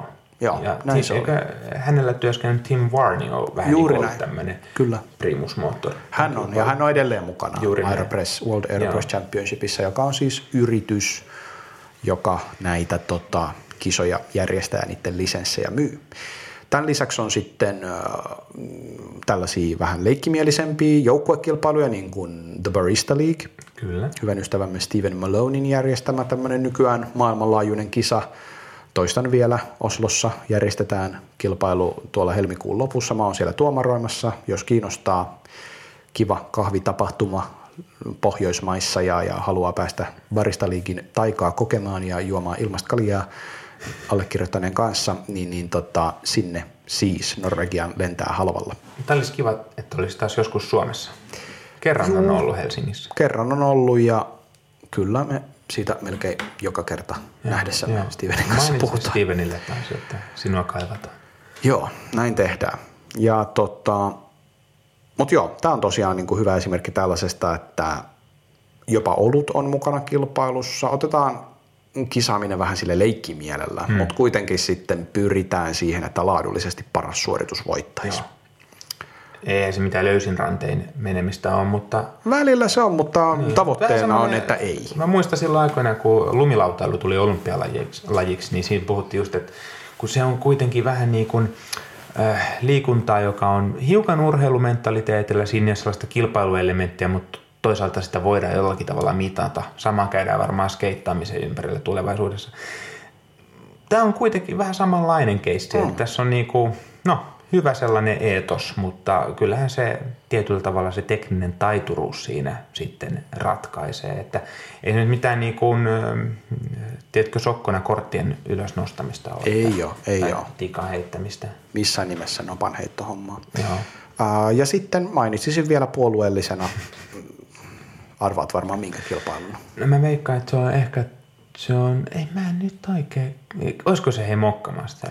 Mokkamasterin SM- ja MM-kilpailut, eli tota, Helsingin kahviviikon perustama Joo. Tämä on sellainen kilpailu, johon mä en ole ikinä kilpailijana osallistua. En ole mäkään saanut osallistua. Se on pari kilpailu. Ja... Olisi aika hauska osallistua. Niin olisi. Niin olisi. Siinä, on, siinä on vähän samanlainen kuin Aeropressissa, että siinä myös sokkona maistellaan, mutta siinä kaikista kahveista ottaa myöskin samplet. Joo. Ja nämä kahvit pisteytetään siis pistetaulukolla, ja sitten tuomarit voi vielä palata näihin aiempien kierrosten kahveihin, erityisesti sitten siellä loppuvaiheessa, kun rankataan, että ketkäs onkaan niitä parhaita ja pääsee jatkoon ja kuka sitten voittaa tämän finaalikierroksen. No finaalikierroksessa ei ole enää kuin kolme kahvia, että siinä ei tarvitse palata mihinkään, mutta että erityisesti kun ei päätetään, niin me ollaan tällainen vaihtoehto haluttu siihen tuoda. Mutta tämä on esimerkki näistä tällaista vähän helpommin lähestyttävistä Joo. kilpailuista. Tämä on nerokkaasti suunniteltu. Kiitos heille, jotka ovat tätä järjestäneet. Siinä tosiaan se on pari kilpailu, ei tarvitse yksin, yksin välttämättä lähteä sinne olla hirmu rohkea. Kahvi, uutettavasta kahvi, kahvista otetaan näyte, sitä kahvia voidaan tarjoilla sinne tilassa, jolloin yleisökin pääsee ikään kuin osalliseksi tätä kilpailua. Ja sitten toisaalta, vaikka tämä on tällainen niin kuin helppo ja kaikille avoin, niin Mokkamaster on kuitenkin Suomen yleisin kahvin keitin myös kotioloissa. Tietyllä tapaa voisi sanoa, että tämä mittaa absoluuttisesti sitä, kuka tekee parasta kahvia Se Suomessa tai jopa tietyllä laajemmalla alueella. Kyllä. Ja olisiko se seuraavaksi aika siirtyä kuulijoilta tulleisiin eh, kysymyksiin ja huomioihin kilpailuissa? kilpailuihin liittyen. Ilman muuta. Jälleen kerran kuulijat osallistuitte oikein mukavasti tuohon meidän jakson sisällön tuottamiseen laitatte paljon kysymyksiä meidän Instagram-storiin. Kiitos niistä. Joo, aloitetaan vaikka ensimmäisenä. Mä en nyt lähde nimeämään ketään. Tämä ei ole kysymys, vaan tämä on enemmänkin tällainen toteamus, että omakohtainen sellainen, mitä ilmeisimmin, että kannattaa lähteä kisaamaan kadun kun en lähtenyt jo aiempina vuosina. Eikö? Mä oon vähän samaa mieltä, vaikka en kyllä kisaakaan nytten tota, tänä vuonna. Joo. Kyllä kannattaa lähteä. Kyllä, kyllä mä näen, että kilpailemisessa on, on, on paljon, paljon hyviä puolia ihan, ihan baristalle kuin baristalle. Et niin kuin aloittelijalle mun näkökulmasta äh, kilpaileminen on ehkä helpoimpia ja parhaita tapoja päästä vähän niin kuin mukaan siihen kahviskeneen, päästä mm-hmm. tutustumaan ihmisiin, jotka on samalla alalla, ilman muuta siis kehittämään omia taitojaan, oli kisa sitten mikä hyvänsä ja, ja tota, ilman muuta sitten myöskin onhan se, onhan se mukavaa, jos tykkää, jos on kilpailuhenkinen, tykkää pelata pelejä, niin siis no, näähän on kaikki barista ja brewers ja latte kisat, nämä on kaikki loppujen lopuksi kahvipelejä, niin, kyllä. jossa niin kuin pyritään voittamaan.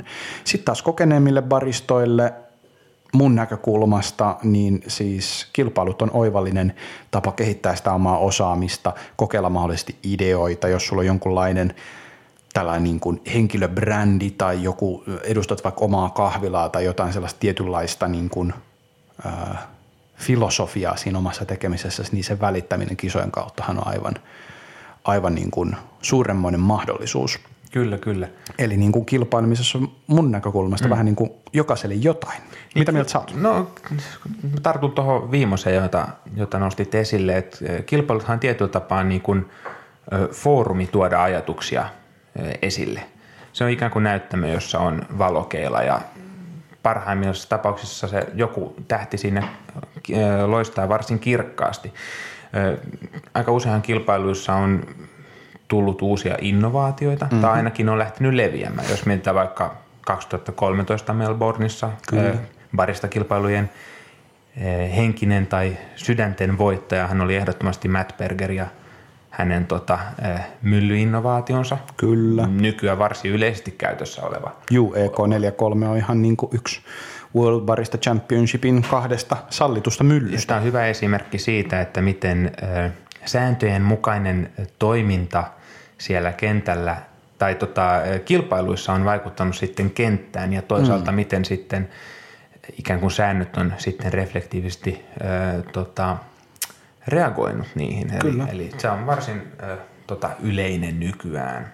Ja miksei sitten Brewers Cupissa vaikka jonkun oman tällaisen niin kuin uutto lähestymisen tai Joo, uutto teorian testaaminen, sitä näkee itse asiassa ehkä kaikista eniten, jos miettii, tota, että minkälaista variaatiota kilpailijoilla niin kuin on, niin erilaisia uutto, itse tehtyjä uuttovälineitä aika Joo aika veikeitäkin virityksiä näkyy välillä. Sitten taas toisaalta ajatuksia siitä, että mit, tuleeko kahvi bluumata, miten kannattaa kaataa se vesi. Siis näköistä tällaista, koska toki Brewers Cupissakin kuin myös baristassa niin, tota, niin kuin luovuutta lähtökohtaisesti palkitaan pisteillä. Joo. Muistan itse 2014, kun olin Aeropress-kilpailuissa ja tota, vierailin myös sitten tuolla, tuolla muissa kilpailuissa ja myös siellä takatiloissa pääsin käymään, niin ennen kaikkea tärkein oppi siltä matkalta oli se, että näki on hirveän paljon motivoituneita ihmisiä, jotka on innovatiivisia, osaa jo ihan helvetin paljon, paljon enemmän kuin itse, mutta ennen kaikkea ne on valmiita oppimaan uutta ja siltä yhteisöltä myös. Kyllä. Eli, eli siis henkisesti se on, kilpailut on hieno tämmöinen mahdollisuus tavata uusia ihmisiä, jotka ajattelee samalla tavalla tai eri tavalla siten, että niistä on hyvä itse oppia jotain. No mitä sä oot nyt sitten mieltä, kun nyt tässä mitä esimerkiksi sä sanoit, mikä oli oikein hyvä esimerkki, liittyy nimenomaan maailmanmestaruuskilpailuun. Kyllä. Niin mitäs nyt sitten sä oot uusbarista, sä näet, että joku kokenut tyyppi on jo niin kuin, sä tiedät, että se on lähes kilpailemaan. Useampi kokenut tyyppi lähtee kilpailemaan. Ja sä ymmärrät sen, oot mahdollisesti vaikkapa joko vasta aloittanut tai sitten vasta öö, niin kuin ruvennut tutkimaan tätä kilpailemisen mahdollisuutta, niin, ja, ja voidaan niin kuin kaiken realismin nimissä sanoa, että aika paljon saa mennä muilla pieleen, että sä voittaisit. Niin, okay, joo, Vähän joo, niin kuin silleen, että... Tarkoitat että, tavallaan tämmöistä tuulimyllyefektiä, että, niin, että on se semmoinen iso mikäli iso on, mikäli on näin, että sinne on lähdössä monta tyyppiä, ketkä on hyvin motivoituneita, ja sit sä oot itse vähän niin kuin miettimässä, että pitäisikö lähteä mm, kisaamaan, niin mistä Onko? motivaatio? No mä, mä lähestyisin tätä ihan niin kuin kirjallisesta historiasta, siis sitten mä puhuin noista tuulimyllyistä äskettäin, niin, niin tota, kyllähän Don Quixotin tota, tarinassakin Don Quixote on se sympaattinen, vaikka hän hulluna niitä tuulimyllyjä vastaan taisteleekin. Samalla tavalla myös Davidissa ja Goliatissa, niin tota, David on se, joka muistetaan ja ilman Davidia sitä tarinaa ei varmasti olisi kirjoitettukaan. Et, et, en mä nyt mitään tämmöistä rokimontaasia kenenkään pyydä niin kuin omaan someensa laittamaan kilpailuista, mutta ehdottomasti siis ei ole mitään hävittävää. Et jos sä oot niin kuin et ennakkosuosikki, niin sehän on vaan hienoa tulla lavalle ja sä voit ikään kuin vapautuneemmin lähteä sinne. Toisaalta myös ne mestarit jännittää ihan helvetisti, että jos sua jännittää kilpaileminen, niin et sä kyllä ainoa ole. Ja hyvä muistaa, että myös mestarit on lähtenyt jostain liikkeelle. näin, Harvassa on ne mestarit, ketkä on ensimmäisellä kerralla voittaneet. Ja jos ovatkin, mm. niin heillä on sitten ollut mahdollisesti joku muu näyttämässä tietä, joka on joutunut hakemaan sen opin jostain. Et jos sulle ei ole ketään, keneltä sä voit pyytää apua, ketään, kuka voisi niin antaa sulle tavallaan lainaan kitaralegenda Michael Angelo Battiota, että uh, anyone to give you keys to the Lamborghini, niin siinä tapauksessa sun kannattaa lähteä hakemaan sitä kokemusta itse. Ja mm, ihan kyllä. sama, miten sä mokaat siellä lavalla omasta mielestäsi, vaikka kaikki menisikin ihan pieleen, niin sulla on oikeus täysin samanlaiseen debriefiin tuomareiden kanssa mm. kuin sillä voittajalla. Eli kilpailujen jälkeen sä pääset käymään läpi kohta kohdalta, mikä meni ehkä vikaa, missä on parannettavaa, mutta toisaalta missä sä teit hyvin, niin ammattituomareiden kanssa. Enkä ole vielä kertaakaan kahviuralla kohdannut sellaista tilannetta, että henkilölle, jolla ei ole mennyt niin hyvin suorituksessa, niin naurettaisiin sen kilpailun jälkeen. Koska kaikki, ketkä on vähäkään ollut kilpailuissa mukana, ymmärtää, miten herkkää se homma on Just ja näin. ymmärtää, miten niin kuin – ison duunin takana tuollaiseen kilpailuun lähteminen, varsinkin nollasta, on, että se lisää sun arvostusta ammattilaisena muiden silmissä. Se kertoo ihmisille, että sulla on motivaatiota.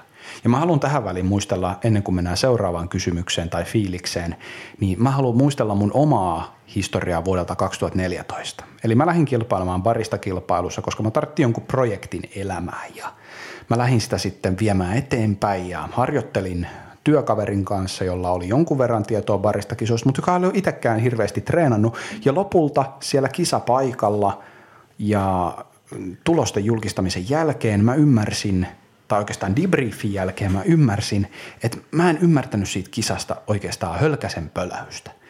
Että mulle luettiin säännöistä tai scoresheeteistä, että mikä mulla oli mennyt väärin ja mikä ei, ja että minkä takia pisteet ei ollut parempia, ja mä muistan pitäneeni niitä makuskoreshiittejä käsissäni ja ajatelleeni, että ai tämmöisetkin oli. Vähän silleen niin kuin, että mä tiesin kyllä, että makua arvioidaan, mutta että se arvioidaan niin tarkasti, niin se oli mulle vähän niin kuin yllätys. Mä en ollut jotenkin tajunnut sitä. Se oli mulle vieras kisa, mutta mä sijoituin kolmanneksi. ja mitä se poiki mulle, se kolmanneksi sijoittuminen, niin on ehdottomasti vaikutuksellisin – kokemus mun koko kahviuralla, joka vaikuttaa mun kahviuraan tänäkin päivänä. Eli sillä, että mä näytin, että mä oon motivoitunut, niin mä sain niin kuin tavallaan sellaisen käyntikortin, että hei, sijoituin kolmanneksi, oon parista kisannut kisaa ja, ja haluaisin päästä kesätöihin ulkomaille, niin mä koen, että se oli mulle huomattavasti tätä duunipaikkaa duunipaikan saamista varten niin kuin helpottava tekijä. Joo, eli sä tavallaan sanoisit, että sulle jäi käteen enemmän tästä ensimmäisestä kilpailusta ja kolmannesta sijasta kuin sitten myöhemmistä kerroista, kun Kyllä. kilpailullisesti menestynyt paremmin. Ilman Joo, muuta. On hyvä Ensimmäinen vuosi, kesä 2014, kun pääsin tekemään töitä JNL Tukholmaan, sen hetken Ruotsin yksien parhaimpien tekijöiden kanssa, niin se vaikuttaa mun elämään tänä päivänä. Mä oon itse joidenkin kanssa edelleen, tekemisissä, mitä tulee bisnekseen. Ja se oikeastaan kokemus on muovannut hyvin vahvasti sitä, kuka mä olen nykyään ja miten mut nähdään kahvimaailmassa ja mikä mun vaikutus ää, tällainen niin kuin alue on. Ja, ja se oli niin kuin verkostoitumisen kannalta erittäin merkittävää. Ja mä nyt en sano, että lähde kilpailemaan, sijoitu jotenkin ja pistä Ruotsin JNlle hakemusta menemään ja kerro, että Jarnokin pääsi, vaan mä tarkoitan lähinnä sitä, että, että kun sä tolla lailla panostat itseesi, sijoitat itseesi, sijoitat tulevaisuuteesi, lähdet viemään ittees eteenpäin sillä alalla, joka sua kiinnostaa, johon sulla on intohimoa, niin sit sen jälkeen sun ei oikeastaan tarvi olla mitään muuta kuin vähän sille reseptiivinen sille, mitä tämä maailma ja mitä tämä skene sun tielles heittää.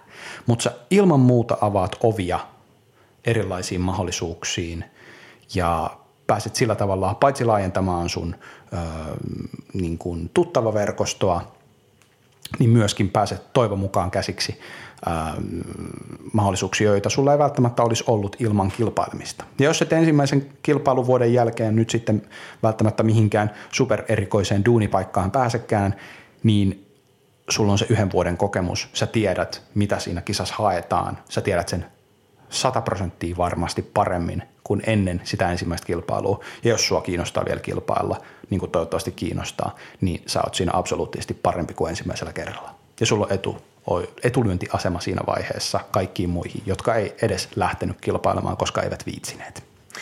Tämä on hyvä muistutus siitä, kuinka kahviyhteisö on täällä kasvattamassa itselleen uusia jäseniä ja ottamassa mukaan ihmisiä eikä, eikä sulkemassa heitä ulkopuolelle. Tämä oli hyvä tarina. Joo, kiitos.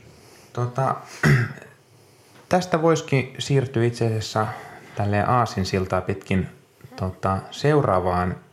Tämä on kysymys ihan, joka on tullut meille Instastoriin. Vähän liittyy tuohon aikaisempaan, että tota, mitä kaikkea tulee ottaa huomioon, jos kilpailee kotibaristana, tämä ei välttämättä ole nyt painottaen tähän, mutta kotibaristana Brewers Cupissa, eikä ole kokemusta kilpailemisesta. Ehkä tämä täsmennys tuohon loppuun on se vielä se tärkeämpi. Joo. Um, mitä kaikkea tulee ottaa huomioon? Säännöt on kaikille samat. Olit kotibarista tai olit ammattibarista. Um, sinuna lähtisin lukemaan sääntöjä www worldbrewerscup.org kautta Rules and Regulations. Sieltä löydät ää, tuoreimmat säännöt vuoden 2020 kilpailuihin. Ne on samat kuin aiempinakin vuosina suurelta osin. Ei, ei pitäisi olla tänä vuonna mitään erikoista uutta. Ja siis se on tylsää omalla tavallaan, mutta siitä vaan lukemaan.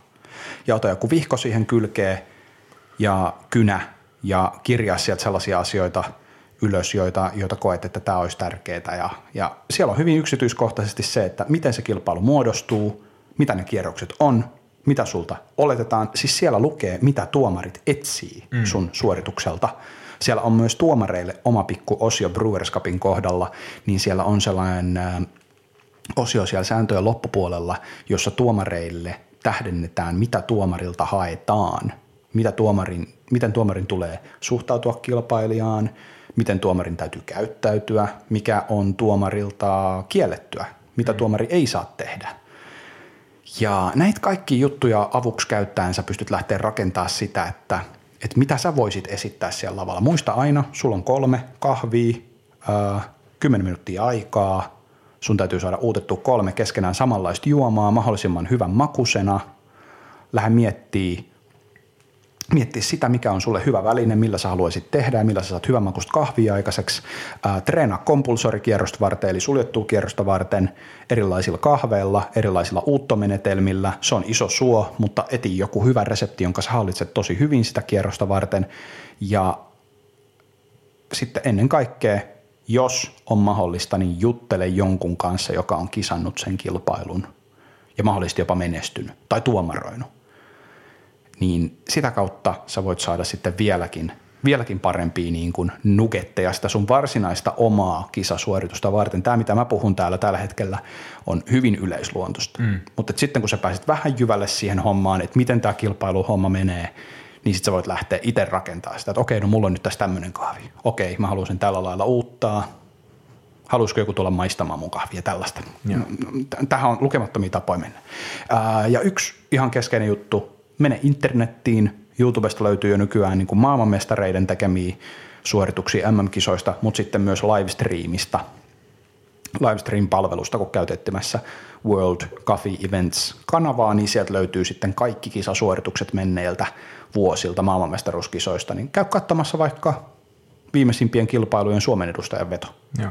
Tämä on hyvä arkisto. Mä itse joskus ihan tota, tappanut aikaa ja, ja katsellut sieltä kenen jos kenenkin tota, Kyllä. suorituksia. Kahvikisaajien ihan perus, Joo. perusmesta, mistä hakee tietoa, eli Joo. Ja vaikutteita myös. vaikutteita täsmälleen. Koska varmasti sieltä löytyy sellaisia näkökulmia, mitä sulle itsellesi on. Just näin. Eli tiivistettynä voisi sanoa niin, että jokainen asia, jota tulet tekemään siellä lavalla tuomariston edessä, on, tai tulee olla redusoitavissa jollakin tavalla sääntöihin, eikö? Eli mitään, mitään tota, ajattele silleen niin kuin ontologisesti köyhästi, että teet sen vaan niin kuin sääntöjen mukaan. Toisaalta mieti myös sitä, mitä tuomarit haluaa sulta, mm-hmm. eli peilaa vähän niitä ihanteita, eli katso, miten tuomareiden tulisi käyttäytyä ja päättele siitä, miten sun pitäisi esiintyä ja Täsmälleen. edustaa sitä kahvia. Ja tutustu siihen suomaan osaamiseen. Harjoittele hirveästi kahvin tekemistä. Et eihän, se, eihän siinä kilpailussa voi menestyä, ellei oikeasti osaa uuttaa kahvia. Mm. On se kahvista mikä tahansa. Ei voi, ei voi, se on juurikin näin. Joo. Ja se tutki myös sitä, että mikä on sulle ominaisin tapa tehdä kahvia. Ja haluaisin korostaa, että se, että sä oot kotibarista, sillä ei ole loppujen lopuksi mitään sellaista merkitystä, että sä et vois pärjätä. Ää, tästä ei ole montaa vuotta, kun World Brewers Cupin finaalissa oli kotibarista. Hän oli Itävallan edustaja, Michael oli hänen etunimi, mutta sukunimeä en muista. Ja hän on mun erään tuttuni kahvilan vakioasiakas, joka vaan siis on kiinnostunut kahvista kovasti ja hän halusi tällaiseen ryhtyä. Niinpä hän ryhtyi ja räjäytti potin aika totaalisesti. Joo, Hän oli erityisesti suljetulla kierroksella aivan suvereeni ja sitten avoimen kierroksen suoritus meni myös hyvin, mutta finaalissa taisi tulla sitten vähän painetärinät ja Joo. hän, hän, hän ei sitten siinä maailmanmestariksi asti päässyt, mutta maailmanmestaruuskisojen finaalissa oleminen on aivan, aivan mm. huikeeta. Ja mikäli päätät lähteä kilpailemaan kotibaristona Brewers Cupiin, niin muuta ei voi sanoa kuin hattu nostaa. Kyllä. Ja muista tota, olla Skaan jäsen. Se on ehkä hyvä mainita. Skaan jäsenenä on hyvä olla, koska sitten pääsee kilpailemaan. Otetaan tähän nyt kolmantena ja viimeisenä kysymyksenä poimittuna tällainen, kun sä oot tuomaroinut, niin sä oot ehkä tyyppi, jolta tätä sua myös kysyä. Mm. Eli miten tuomarit valitaan kilpailuihin ja millaista valmistautumista heiltä edellytetään? Mä tulkitsen tämän sitten, että valmistautumista itse kilpailuihin, se on aika pitkä ruljanssi, päivän aikana juodaan ja he, tai maistetaan todella paljon kahvia, mutta toisaalta myös kerro vähän niistä taustoista, että minkälaisia ihmisiä sä oot tavannut, minkälaisia uria heillä on ollut Joo. tuolla maailmalla. Kansallisiin kilpailuihin ei ole olemassa mitään tällaista sertifikaattia, mikä sun täytyisi täyttää, vaan yleensä kilpailun tuomariksi pääsee sillä, että on kahvialan ammattilainen, on näyttää, että on, on kokemusta kahvin maistamisesta ja, ja mahdollisesti sitten myöskin kilpailemisesta, mutta vähintäänkin sitten kova tämmöinen palo ja intohimo päästä tähän kilpailuhommaan hommaan messiin. Ja tota, varsinaisesti se ei vaadi etukäteen valmistautumista tuomarilta. Toki on suotavaa, että kun lähtee tuomaroimaan, niin kannattaa, kannattaa olla, olla valmistautunut siihen, niin kuin Samuli sanoi, että, että kahvia tulee menemään kurkusta alas hyvin todennäköisesti keskivertoa enemmän. Vaikka sylkisit, niin silti, Onko sulla, se kaikkea voisi sylkyä. onko sulla sellainen, että, että, että kun on kisakausi noin tuomarin perspektiivistä, niin kun kasvatat toleranssia ennen, ennen tota kilpailuihin lähtemistä? Kyllä on. Siitä suuri kiitos Teijalle, joka antoi tällaisen vinkin, että näin kannattaa tehdä. Näin hän tekee kuulemma aina ennen, ennen kisakautta ja erityisesti ennen, ennen tota maailmanmestaruuskilpailuja, koska siellä tulee erityisesti päätuomarin ominaisuudessa niin tota baristakilpailussa espressoa nyittyä neljästä kupista jokaisen kierroksen aikana. Sekä espressot, cappuccinot tai siis maitojuomat että signaturejuomat, kaikista täytyy maistaa ja kaikki ja. täytyy arvioida. Niin siellä, siellä sitä tulee meneen, mutta jos mietitään tuollaista ihan rivituomaria, niin, tota, niin joo, se ei ole niin paljon kahvia, mutta se on kuitenkin paljon kahvia. Ja tota, mm, säännöthän olisi tietenkin hyvä hallita. Joo. Saanko mä nopeasti vielä kysyä tuohon väliin? Tota, Saat. Mites nämä onnekkaat, jotka on päässyt tuomaroimaan Coffeein Good Spiritsia, niin tota, onko heille myös tämä tämmöinen tota, toleranssien nostattaminen tarpeellista? Se, siinä mä oon kuullut, että on erittäin... varmaan aika hauska kilpailu. No se on kuulemma kaikista kivoin kilpailu Joo, tuomaroida. Tota, äh, siinä kohtaa mä veikkaan, että hirveästi ei voi nieleskellä kahveja. Mä veikkaan, että Coffee Good Spiritsin tuomaripooliin tulee liittyä useampi tämmöinen tuomaritiimi kuin Joo. esimerkiksi vain yksi, joka maistaa kaikki kahvit läpi, koska se voi olla loppua, kun ne alkaa olla pikaisen vaikea maistaa. Täytyy tota, olla välillä leipovuorosta jo niin. vilttiketju kokonaan. Just näin. Se on varmasti vaikea kisa tuomaroida. Um, mutta sitten tietenkin kun tullaan sinne kisojen paikan päälle, niin sitten tuomareilla on vastassa aina vähintään päivän tämmöinen kalibrointi uh, rupeama, eli kilpailujen päätuomari, jolla tulee olla World Cup Eventsin sertifikaatti tällaisesta uh, maailmanmestaruuskisoissa tuomaroinnista. Heitä kutsutaan uh, VCE-sertifioiduiksi tuomareiksi niin tota, tämä sertifikaatti on paitsi heidän pääsylippu tuomaroimaan maailmanmestaruuskilpailuja, niin sitten myöskin siihen, että he saa toimia kansallisten kisojen ää, niin kuin päätuomareina ja valvoa, että kilpailut menee sääntöjen mukaisesti. Niin nämä, nämä niin sanotut päätuomarit, he sitten pitää tällaisen kalibrointipäivän, missä varmistetaan, että kaikki tuomarit on kartalla siitä, miten säännöt menee, maistellaan eri tavoilla tehtyjä kahveja, maistellaan kahveja, jotka on uutettu hyvin, huonosti ja erittäin huonosti, ja sitten myöskin niin eri tavoin huono. Minkälaisia defektejä yleensä kahveista löytyy, eli makuvirheitä. Ähm, harjoitellaan sitä, että, että kun maistetaan kahvia ja annetaan vaikkapa hapokkuudesta piste Brewers Cupissa niin, että kaikki on kalibroituneita, että täältä maistuu vaikkapa seitsemän pisteen hapokkuus ja kahdeksan pisteen hapokkuuden täytyy ollakin sitten tämmöinen ja tällä lailla. Siis käydään koko score sheetti läpi niin, niin, niin. kahvikuppien, kalibrointikuppien kanssa. Plus sitten baristassa tietenkin käydään vielä kaikki nämä espresso, maitojuoma, signaturejuoma plus sitten tekniset puolet siitä, Joo. että miten ne pisteytetään. Ja tämä on aika, tämä on niin kuin aimo osa ää, tuomarin työstä. Joo. Mitenkäs sitten tuolle ruokavalio? Me ollaan joskus puhuttukin podcastin aikana siitä, että miten – miten tota, se, mitä sä syöt, vaikuttaa siihen sun kykyyn maistaa, niin varmaan tuomari joutuu pikkasen miettimään näitä. Et mennäänkö sinne riisikekseillä tota, ähm, No ei tarvi mennä riisikekseillä, mutta se on välillä vähän ikävää, kun, kun noihin... Pelkää velliä syödä. niin, mutta men, menee, tiedätkö, tolleen niin kuin ulkomaille kisoihin ja, ja sitten välillä paikalliset skaan – jaostot majoittaa tuomareita oikein kivoihinkin hotelleihin, Joo, niin. niin se välillä vähän riipasee, riipasee siellä tota alakerran aamiaisbuffeessa, kun tietää, että ei, ei voi. ei voi ottaa kaikkea, mitä haluaisi. Eli mitä hirveän rasvasta ei viitti ottaa, hirveän mausteista ei viitti ottaa, kalles kaviaarit täytyy Menisin jättää just kysyä, että Ruotsissa purkkiin. varmaan mätitahnat jää tota, Joo, se jää syömättä. Valkosipuli on varmaan yksi ja Joo. inkivääri. Kyllä.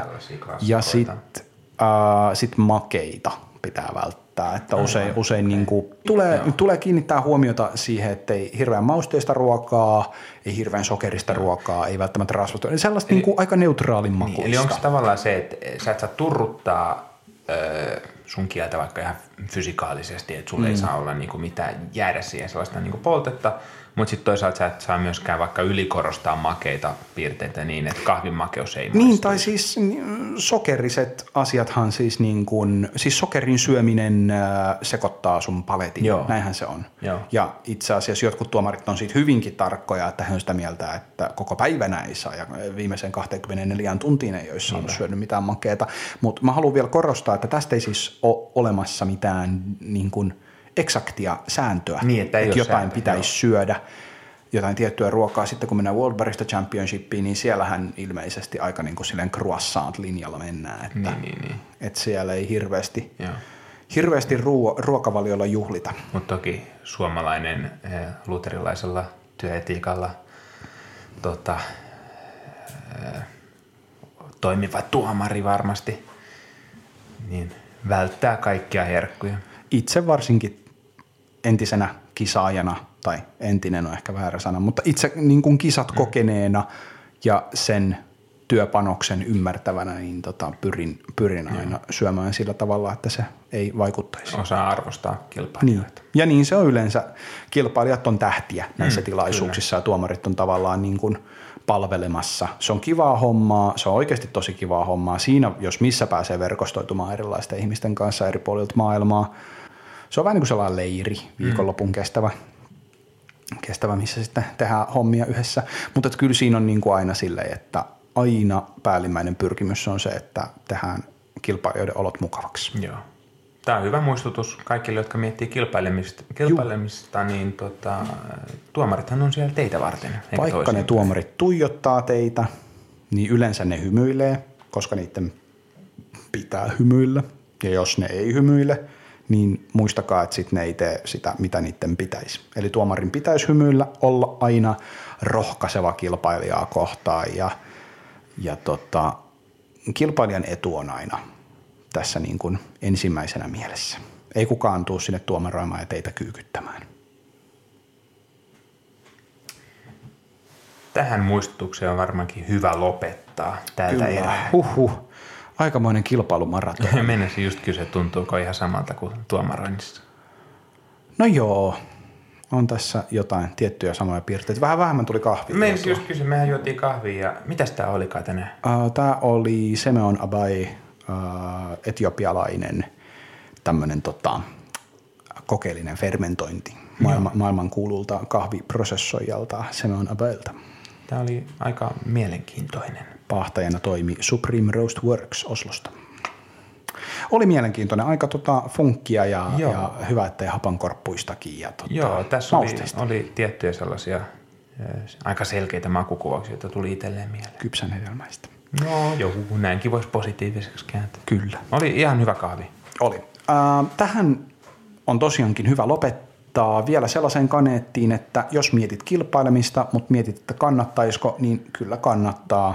Ootko sitä mieltä, että kilpaileminen on kallista? No älä käytä tuhansia euroja ensimmäiseen kilpailuun, vaan lainaa kahvilasta, kisa romppeet ensimmäistä kierrosta varten ja käy katsomassa, mistä siinä on kyse. Ei, ei heti ensimmäisenä tarvi olla Panama Geishat piipussa. Eli nyt kun painat sitten tota, applikaation kiinni, niin siitä suoraan sitten Googleen ja SCA, SCA Finland – tota, järjestön sivuille ja täyttämään kilpailijalomaketta. Sen jälkeen voikin sitten siirtyä sosiaaliseen mediaan, seurata Kapputsinia Instagramissa, Facebookissa sekä äh, tilata meidät äh, podcast-sovelluksista, kuten Apple Podcast sekä Spotify, Spotify SoundCloud. SoundCloud yhä on olemassa. Herran aika tässä menee väsyneeksi tämä homma. Hei, kiitos taas kun kuuntelit. Äh, ootte ihan parhaita. Kiva, kun olitte taas messissä äh, tämän jakson tekemisessä. Jatketaan keskustelua Instagramsin puolella. Äh, oikein hyvää vuorokauden aikaa ja sen jatkoa, milloin meitä kuuntelet. Muista juoda kahvia ja palataan taas parin viikon päästä. Morjens. Lämmin kiitos.